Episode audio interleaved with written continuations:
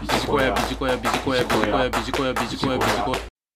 上司の指導が必要なふたつの場面ということで、今回は情報提供をさせていただければと思います。さて、今回のキーワードは指導ということなんですけれども、私たちマネージャーにとってこの指導についての心構えを持っているかどうかというのは非常に重要なポイントになってまいります。実は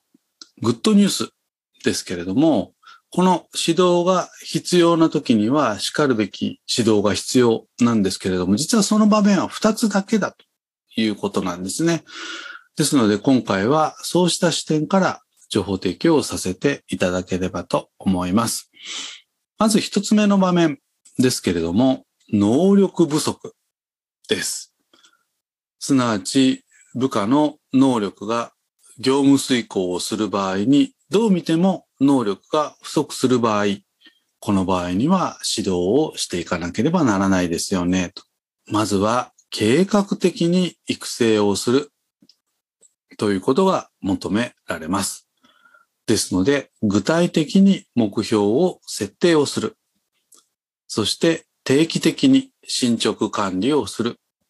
そして、期末の人事効果に生かす。ということで、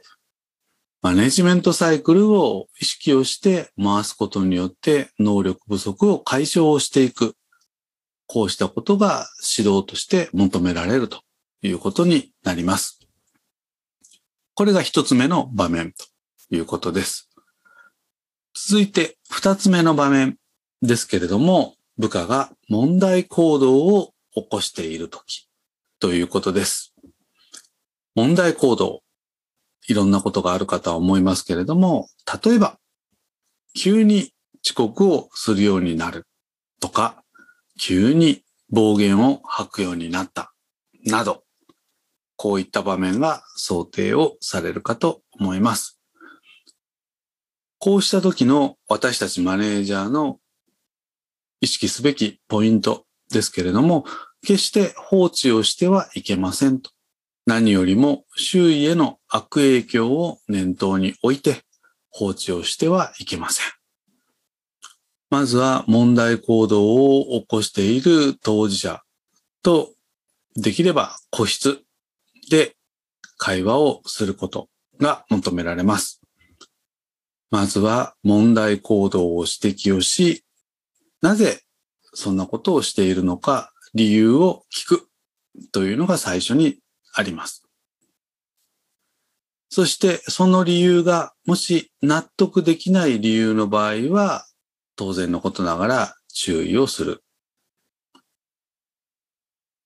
注意をしたものの改善が見られない場合は、人事部門に相談をし、人事部門からも注意をしてもらう。合わせて懲戒処分もあり得ることを伝えるということです。ですので、ここでのポイントは、決して私たちマネージャーだけで抱え込むのではなくって、周囲の関係部門と連携をしながら問題行動の是正に努めていくということがポイントになってこようかと思います。まとめになりますけれども、何よりも機を捉えて迅速に対応すべしということですね。タイミングを逃してしまっては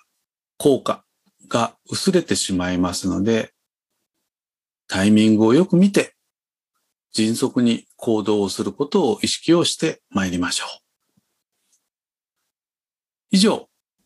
上司の指導が必要なふたつの場面ということで、情報提供をさせていただきました。ビジコヤ。